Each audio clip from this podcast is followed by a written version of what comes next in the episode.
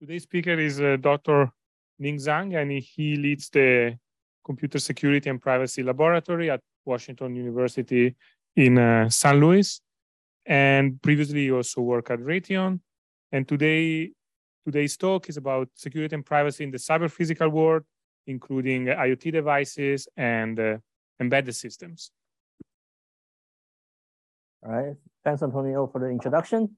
Um, uh, so the, the, the topic that I'm going to talk about today is security and privacy in the cyber physical world. Um, my very biased vision of the future is that uh, we are embracing a brave new cyber physical world uh, where everything is interconnected and the uh, cyber world and physical world is closely intertwined together. Uh, we already we are already witnessing a whole bunch of life-changing cyber physical systems from you know voice assistant to uh, AR goggles that can translate uh, you know languages in real time to 3D printed organs that uh, is uh, has been used to save lives. However, we have also witnessed how vulnerabilities in these systems can uh, undermine the safety and security of its users.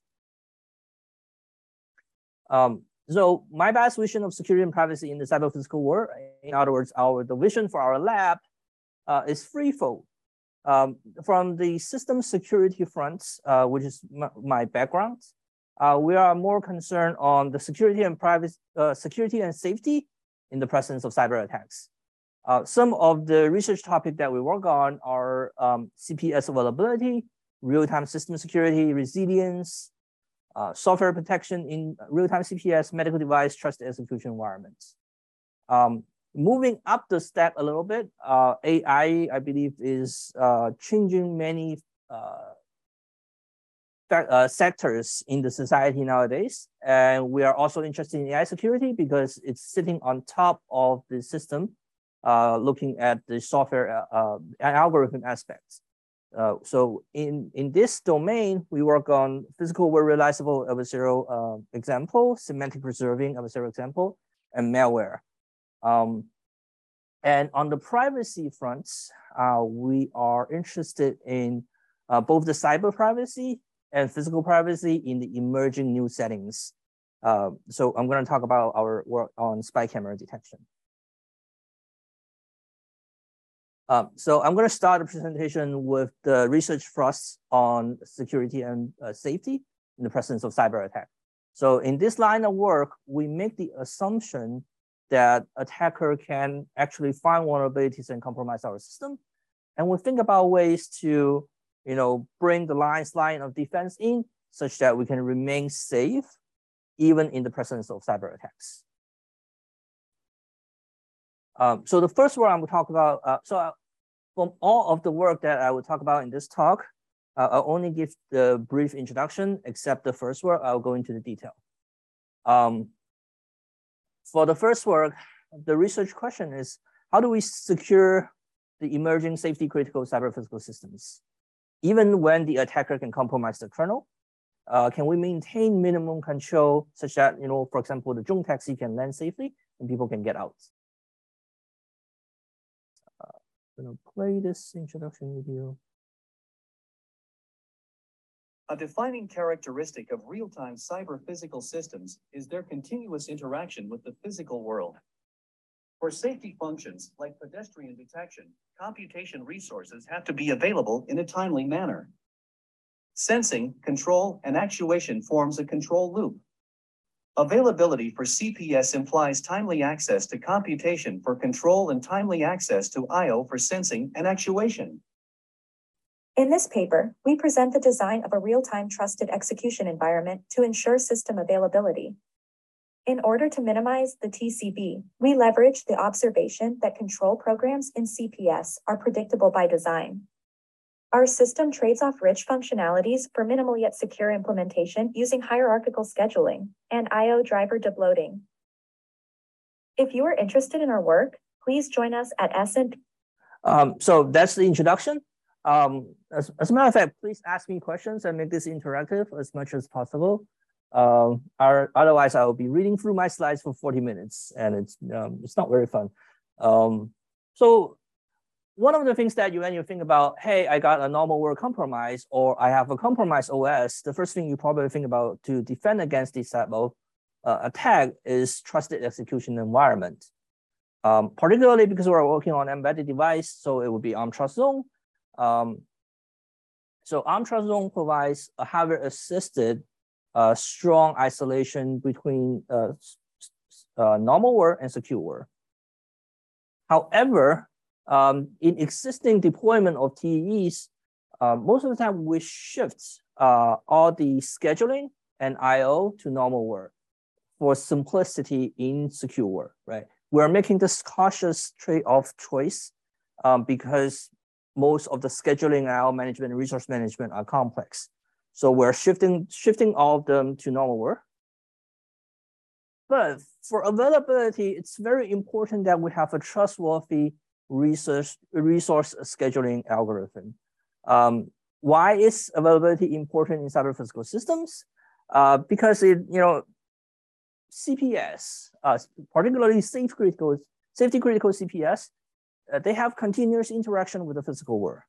Um, in order for them, for them to function correctly, they need to perform sensing, control, and actuation in a timely manner. Um, for example, uh, if we don't stop the vehicle in time when we detect a pedestrian, then it, it, might be too late by the time the car stops. And lastly, uh, there are you know, very bad or, or severe physical or kinetic consequences for missing computation deadlines uh, in cyber physical systems. Um, therefore, that's why in this particular work, we choose to focus on um, ensuring availability in cyber physical systems. Um, to further motivate why real-time availability is important, uh, we develop an attack called uh, uh, the time warping attack, where we exploit the dynamic frequency voltage scaling DVS features in CPU to you know sort of slow down the processor, but you know still let it run. Um, the moment we launch the attack, you can see the trajectory on the bottom left of the figure uh, start going out of the baseline. And um, on the right, you can see the absolute error in the pulse just skyrocketed. And, and that would lead to crashing of the vehicle. So real-time availability in cyber physical systems actually uh, implies two types of availability protections. Uh, the first one is real-time computation availability. That is for uh, the control algorithm to run. Uh, once you sense something, you want to perform computation on the uh, sense physical state so that you know how to control the actuator. Um, the second part is real-time I/O availability for sensing and actuation. So basically, we want to be able to sense correctly and actuate the controls, uh, the physical control of the robotic vehicle uh, securely and timely. Our threat model is we assume arbitrary code execution in normal world. Uh, we aim to use denial of service attacks to, to destabilize the cyber physical system. And um, we assume the attacker can um, deny access to processor deny access to I/O. In other words, uh, deny all the access to sensor and actuators, and disable peripherals. Uh, for example, disable the timer and power. And attacks that we do not consider are hardware and sensor attacks, uh, side channel attacks. There are so from RTTE system overview, there are three main parts, uh, three main research questions that we have to answer. The first one is what is the minimum set of hardware primitive for availability? Um, that is for bootstrapping availability using resource isolation and secure timer. the second research question is how do we ensure CPU availability with small TCB? Um, you know, one of the easiest things to ensure real-time availability is, you know, implement, re-implement the entire scheduling system inside the secure domain, but that's going to blow up the TCB. And the last research question that we have to answer is how do we ensure real-time IO availability with, with a small TCB? Because directly migrating the driver into the secure um, would also increase the C TCB significantly. So to answer the first research question, uh, we look at the basic requirements of cyber physical system or real-time cyber physical systems. And we find out that you know there are basically two things that you need in order to uh, ensure that you have secure and timely uh, execution of safe, safety critical workloads. The first one is a secure timer. Using the secure timer, you can trap the execution from untrusted normal world back to secure world. In other words, you can get back your execution rates. The second one is um, resource isolation because you want to be able to insert yourself into all the access control to, to mitigate all the, all the access control as an IO reference pointer. Um, that would allow you to perform fine-grained resource management. So these are the two key requirements. So uh, tag on to the secure timer, you, you also need to have access to physical passage of time. The reason why we, record, uh, we require that is because um, passage of time is interesting in computer. computer doesn't really have a concept of physical world time, right? It goes by clock tick. So you also need the physical passage of time, but that's part of the secure timer. So given those two primitive, how do we ensure real-time CPU availability without significantly increasing the TCB? Um, if you look at uh, existing uh, scheduling paradigm, uh, all the all the scheduling is done by the normal world. Naive implementation is to move the complex Linux scheduler to the secure world.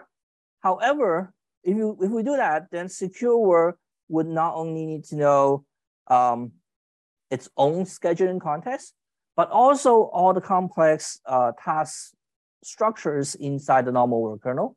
And that would significantly uh, uh, increase the complexity of the secure. Uh, within this hierarchical scheduling framework, uh, then we can uh, decouple the real-time responsiveness from the complexity of the scheduler design. Um, so hierarchical scheduling is a common way to perform uh, compositional scheduling within real-time computing. And we are leveraging this real-time computing tool to enable this decoupling. Uh, there are two levels of uh, CPU scheduler. At the world scheduler level, you have it, the sole purpose of that scheduler is to decide whether to run the non-secure or to run the secure right? Um, and once you decide, you hand the execution right to either the secure scheduler or the non-secure scheduler.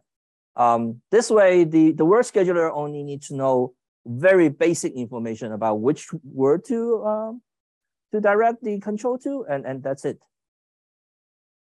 However, it's actually not that easy. There are um, if you look at it, there are many challenges in terms of um, not having multiple physical timer, uh, interrupts.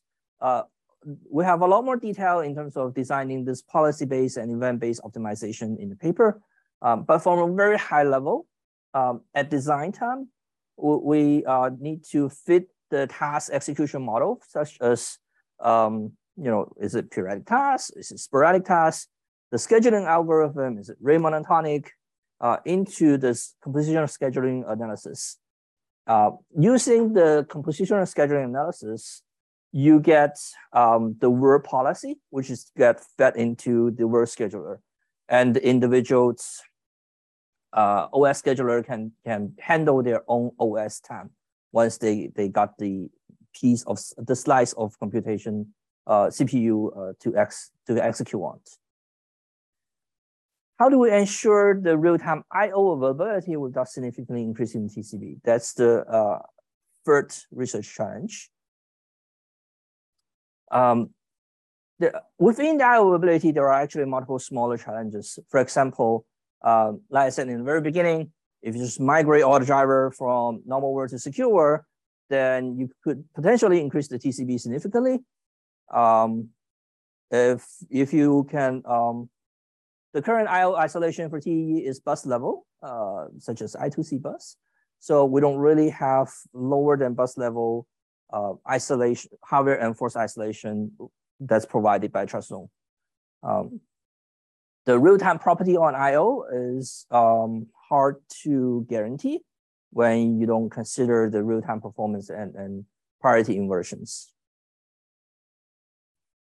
Uh, because we're limited to 40 minutes, so I will only go through how we solved the first one and um, give brief highlight of about how we solve the rest. In order to solve the first challenge, uh, we leverage the observation that um, if you look at the CPS sensing and actuation, it's actually very predictable. So predictable means um, it always sends the same thing over the serial bus. So we templatize that entire interaction. Uh, that way we can significantly reduce the TCB. And um, but when once you templatize that, that you're trading off the expressiveness of the driver with a smaller TCB. But how, how do you maintain what happens if we need complex um, features of driver? So one of the ways that we did that is through a splitted kernel driver, which which is a sandbox to prevent it from compromising the uh, the secure OS. Uh, we also implemented the spatial temporal IO reference monitor to ensure uh, that you know you cannot damage the motor or you cannot do priority inversions. Um, to evaluate, we built our own drone using Raspberry Pi 3 uh, as the control processing board and Navio 2 board as the daughter board that would you know connect all to all the controls. Uh, we also done this on Cortex A, use uh, Cortex M using NXP LPC 55S69. And we have both physical world experiments and software in the loop experiments.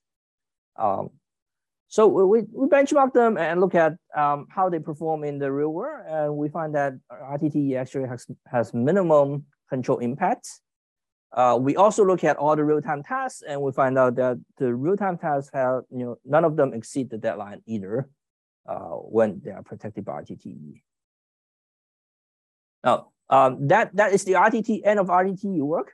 So after finishing RTTE work, because we did the, um, the time warping attack, so we have noticed that um, your trust zone is not you know, bulletproof. Once you are able to slow down its processing, things go you know, strange or, or it will crush the system. So we asked ourselves, like, can we use time as an attack vector? Um, uh, so we did a work where we look at what happens if we try to mess up the timing of your control systems. It turns out that we analyze uh, many SLAM uh, algorithms. SLAM is for localization. Uh, we analyze many of the SLAM algorithms. Uh, and we find out that you know using timing attack is actually possible to crush them. And if you look at the open loop testing on the top right, uh, you will find that you know when it's under attack, the, the path deviates significantly from the baseline. And in closed loop, uh, you know, of course, things are much worse because it's closed loop testing. Therefore, you see the impact uh, uh, after each frame, it accumulates. What exactly? So I, I got a question. What exactly are the secure and non-secure world? Are they separate OS?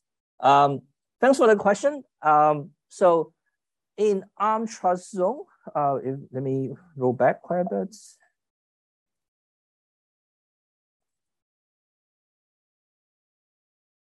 So in ARM Trust, uh, uh, ARM TrustZone, the terminology is that uh, regular OS is, uh, or rich OS, the, the OS with tons of functionality runs on the non-secure states. And um, your secure OS, which does just very limited stuff such as fingerprinting uh, authentication, uh, runs on secure. So you can understand it as two OS running on the same hardware. Hopefully that answers your questions. Okay. Um, so the the next thing we look at is, you know, can we use timing as an attack vector? And we analyze SLAM and find out we can. Um, you know, that's good news for attacker, but bad news for defender. Um, but, but in that attack, we actually need to do many uh, manual tuning and manual uh, investigation and profiling of the system in order to launch the attack. So we immediately turn to, you know, we are computer scientists. So can we automate these attacks? Um, so in our RT, recent RTSS work, uh, we look at, is it possible to automate the resource contention based timing attack? And um, there are three separate research challenges. The first one is, um, you know, what are the complete set of resource contention channels, right? Um, in our CCS work, we basically look at um, cache, but there are file system based, there are network based, um, and how do we automatically tune the primitive of each uh, uh, the parameters of each primitive? And the last one is how do we adaptively select the combination of different channels, you know, both, both spatially, in other words, in one time slice, which channel we're going to use, and you know, temporally, in other words, um, for each of the time slice, how should you vary between the channels? You don't lock into one channel, right? To maximum maximize the attack impact. So um, by description, you can probably tell it's, it's a very large search space. Um, so we start tackling this challenge by serving existing work to look at what are the performance uh, contention channels, right? Uh, interestingly, it's actually very um, closely related to side channels. So we get quite a bit of inspiration from there. Um, and then we develop a free phase template attack, um, also inspired by cache template attack. Um, so the free phase basically tackles each of the challenge stage. Um, in the first phase, we use genetic algorithm to automatically find the right parameter for each of the primitive. And in the second phase, we basically look at our target that we want to cause uh, performance interference on and ask, you know, you know, let's search for which primitives is most effective. And uh, for the last one, we use reinforcement learning to learn the time series of what primitive we should use at each stage. Um, uh, and uh, the yellow bar is our attack. As you can see, it's significantly better than just you know blankly writing memory. Um, so on the left are uh, benchmark attacks. Uh, so uh, disparity, MSER, and SVM are you know Cortex M testing suites. And on the right, we actually the, the figure shows our attack on an actual localization algorithm. And you can see our attack using the IO model, which is the brown uh, tilted slash, um, we're able to cause uh, deadline misses. Uh, as uh, in let me see, in uh, iteration uh, 2000 and 2500. Now, with the automatic attack, we, we you, under the previous work, we showed that it's possible to do auto to automate this attack then we ask the question, you know, can we defend against this? No, if we cannot defend against, at least we should be able to mitigate this, right? Um, and this uh, work appeared in uh, IROS this year. My student was actually um, just presented this yesterday in Kyoto. Um, so uh, on the picture, you can see four trajectories. Top left is without, uh, you know, no resource constraint. Uh, there's no timing anomaly. Um, top right and bottom left are the resource constraint, platforms. In, in, the, other words, there are uh, resource contention due to platform resource, uh, limited platform resources. And you can see the trajectory is all out of whack. And uh, using our mitigation on the bottom right, you can see all the trajectories remain uh, somewhat aligned with the baseline. Now, in order to go into how we were able to design this mitigation step, uh, we need to understand that in SLAM algorithm, there's a front end and back end. And uh, through our analysis, we find out that most of the tag was able was uh, successful because it was desynchronizing front end and back end. So uh, our mitigation on the timing attack is uh, we perform online adaptation where the online adaptation basically met, uh, uh, specifically uh, pick samples that are temporally aligned with each other. Um, but then how do you know how many to pick? So we uh, use an AI model to predict um, what is our timing budget and how much we are delaying. And the outcome, as you can see at the uh, 1000 millisecond tick, uh, 100 millisecond tick time point, we start launching the attack. Uh, you can see on the bottom left, the, the purple one, uh, purple line is the response time uh, without our mitigation, and the green line is with. And ours performs significantly better. And uh, on the bottom right, you can see the diagram where it shows that using our uh, mitigation step, we're able to mitigate the timing attack, or at least timing anomaly. So with that, uh, I just went through our research on system security of cyber physical systems. Uh, I'm gonna pause here and take any questions if there's any. Okay, um, so I have about 40 minutes left. Um, uh, you know, I would just talk about one work in our emerging, uh, in our privacy uh, line of work. Um, this one is in this year's CCS, and we are developing a usable uh, spy camera detector. Um, so spy camera actually has been a, a real world uh, physical privacy threat. Uh, as you can see from all the news, uh, and Airbnb was uh, you know equipped with many spy cameras. So we asked ourselves, you know, what does spy camera look like? Uh, so we went out and, and purchased every single spy camera on Amazon. Um, this is the collection, as you can see. Um, so some of the spy cameras, they are disguised as electronics. Some of them are disguised as photo frames. Um, keep this in mind because it's important to for our, our solution. Um, existing approach generally use either RF. So uh, for many of the spy cameras, because they are uh, Wi-Fi enabled spy cameras, so of course, if you look at, if you move around, um, Wi-Fi actually transmits packet because you know it detected moving stuff and the move uh, and the video stream compression changes, right? Uh, so that would allow you to correlate the event. Um, but then you know this is great, but um, what happens to some of the spy cameras that doesn't transmit?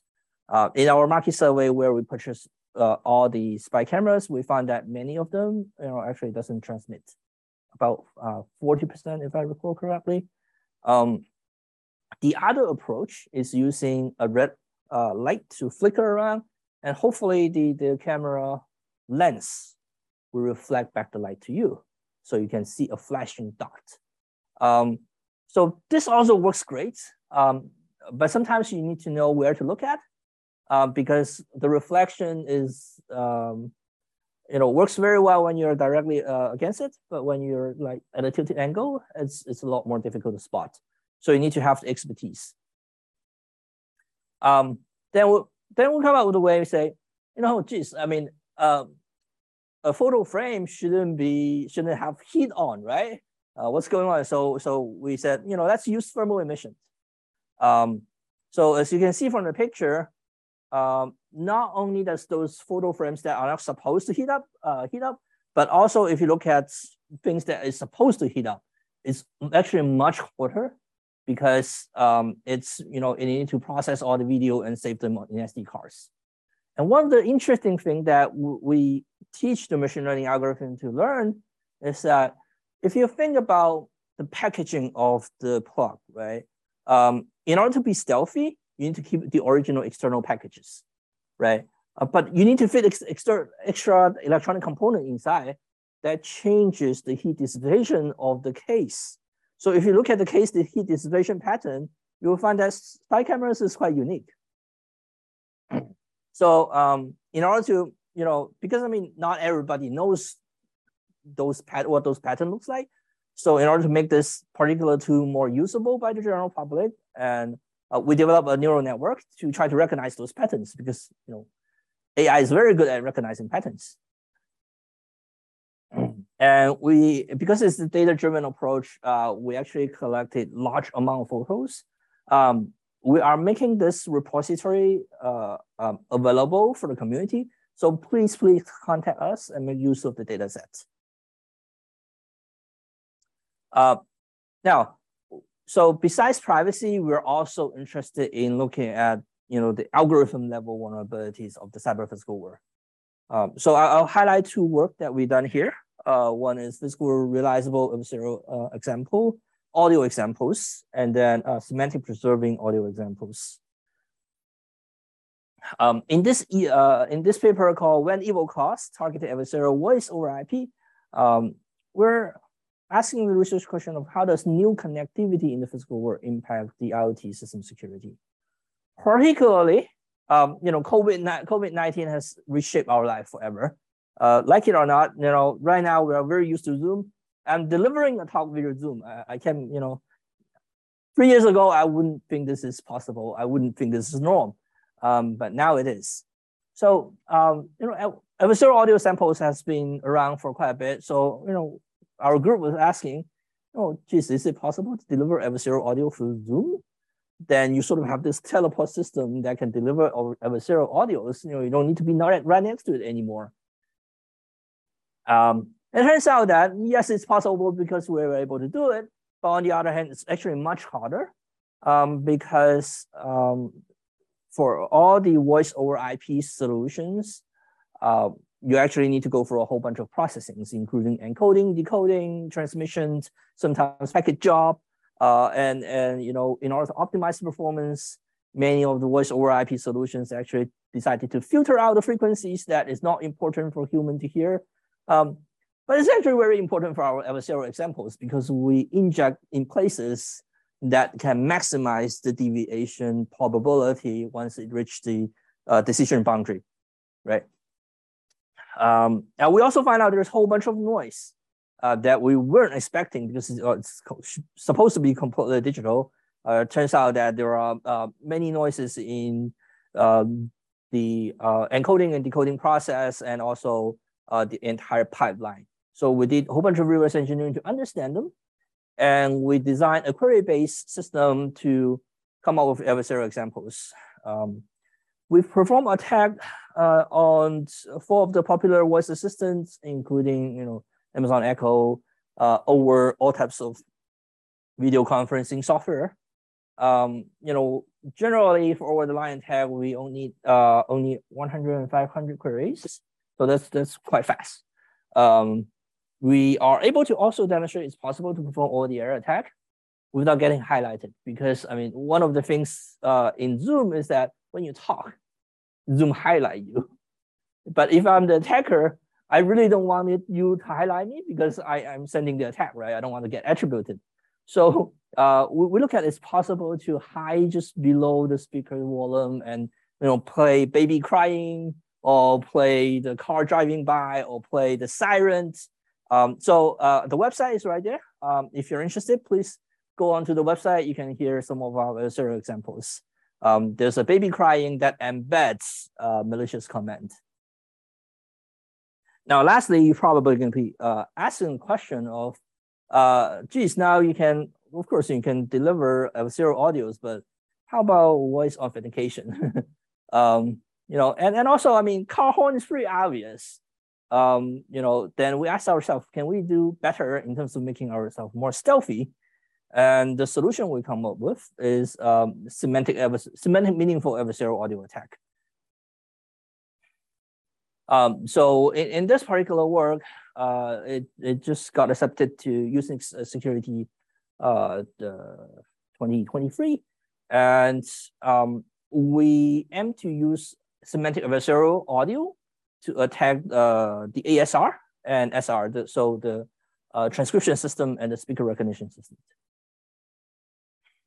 Uh, so different than previous work a little bit, uh, instead of traditional LP based, so you just inject voice into the entire spectrum, uh, we do semantic perturbation.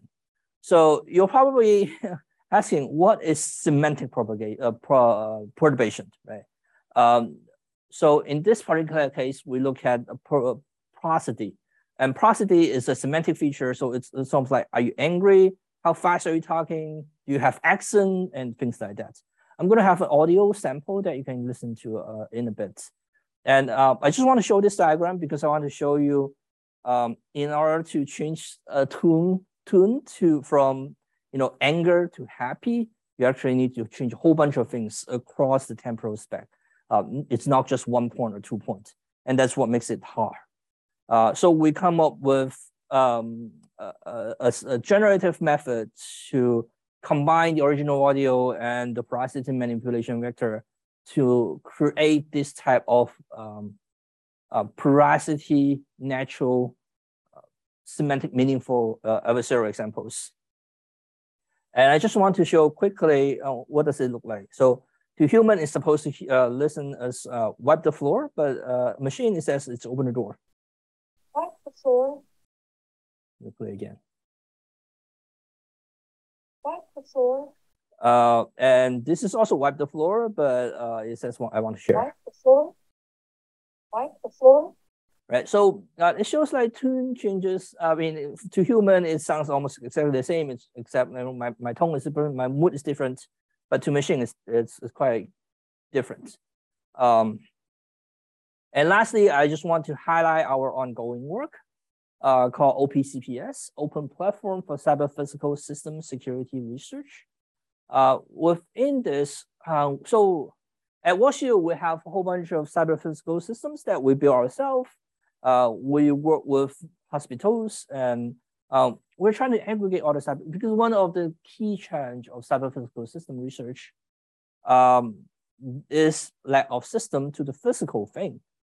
And um, we want to be able to allow remote access into this physical system so that we can conduct system research on top of it.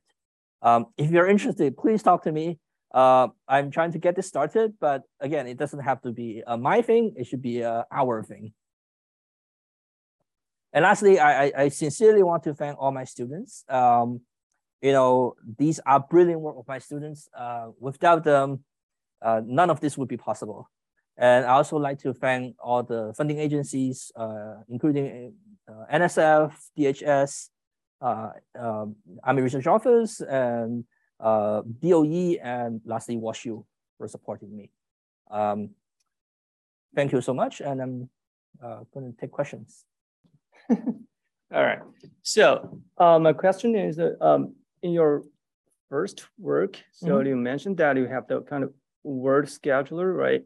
So on yep. top of the the the normal and a secure world, mm -hmm. right? So this scheduler, I mean, is supposed to be protected Yes, the world scheduler is in the secure world, so it's uh, within the trusted computing oh. base. It's assumed to be secure. Okay. And if the world scheduler is broken, then we're you know there's no security guarantee. Okay, so it's insecure world. Yes. Okay. Yes.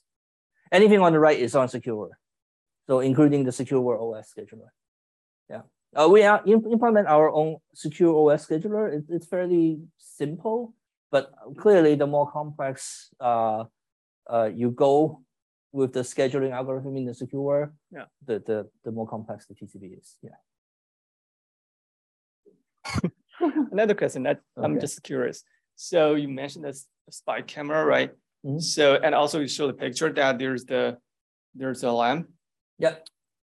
And the looks like the camera is right on the right bump. in the middle. Yes. right. so you're trying to detect the heat, do you think that's going to be difficult? Because um, yeah, it's supposed to be heat. Yeah, yeah. Um, that's a very good question. Uh, in adverse environment where it was originally it was generating a lot of heat, mm-hmm. um, heat itself should not be the only determination. So that's why we use the neural network to train it to recognize patterns. So, um, but you know, if you see a light bulb that's not evenly heated, and you know on the side it's heated, and then in the middle there's a ring that is cold, and then in center again there's another heated spot.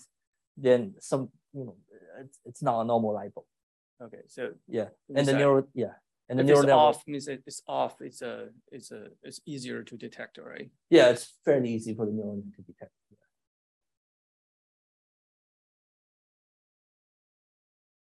I mean, until people use those type of weird labels all, all around, then you know, it's a different story. Yeah, that's a good idea.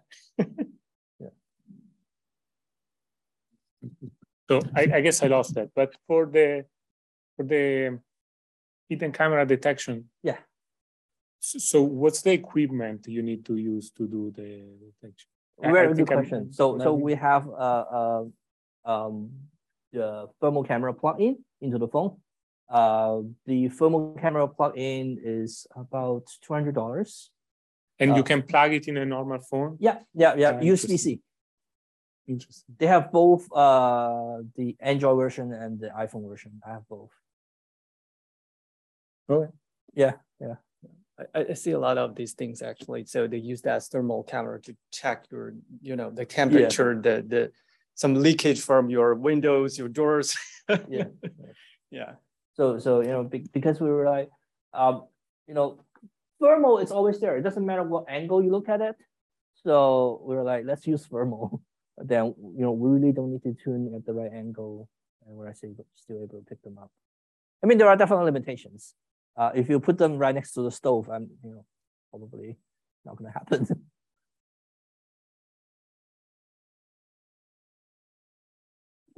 Uh, looks like we have a question here. Um, Uh-huh. How were the malicious commands to the voice assistant developed? Were they made with machine learning? Um, yes, yes. So uh, we have two work. Uh, the first one is query base. In query base, we basically um, use query. Uh, use, using the query result, we estimate the gradient and we try to push the adversarial sample to the boundary, right? Um, in the second example, we use uh, a generative uh, neural net to gen to synthesize the voice with different types of you know tune and um, prosody. So yes, we did use ML to create those. Thank you. Okay, I don't see any other questions, but uh, yeah, uh, Professor Zhang, thank, thank you so much. Really appreciate you coming here. And we're so happy to have you here to visit us on campus. Um, You know, it was Thank great. you. It's my great pleasure. Great. Yeah, Thanks a lot. campus. Thanks.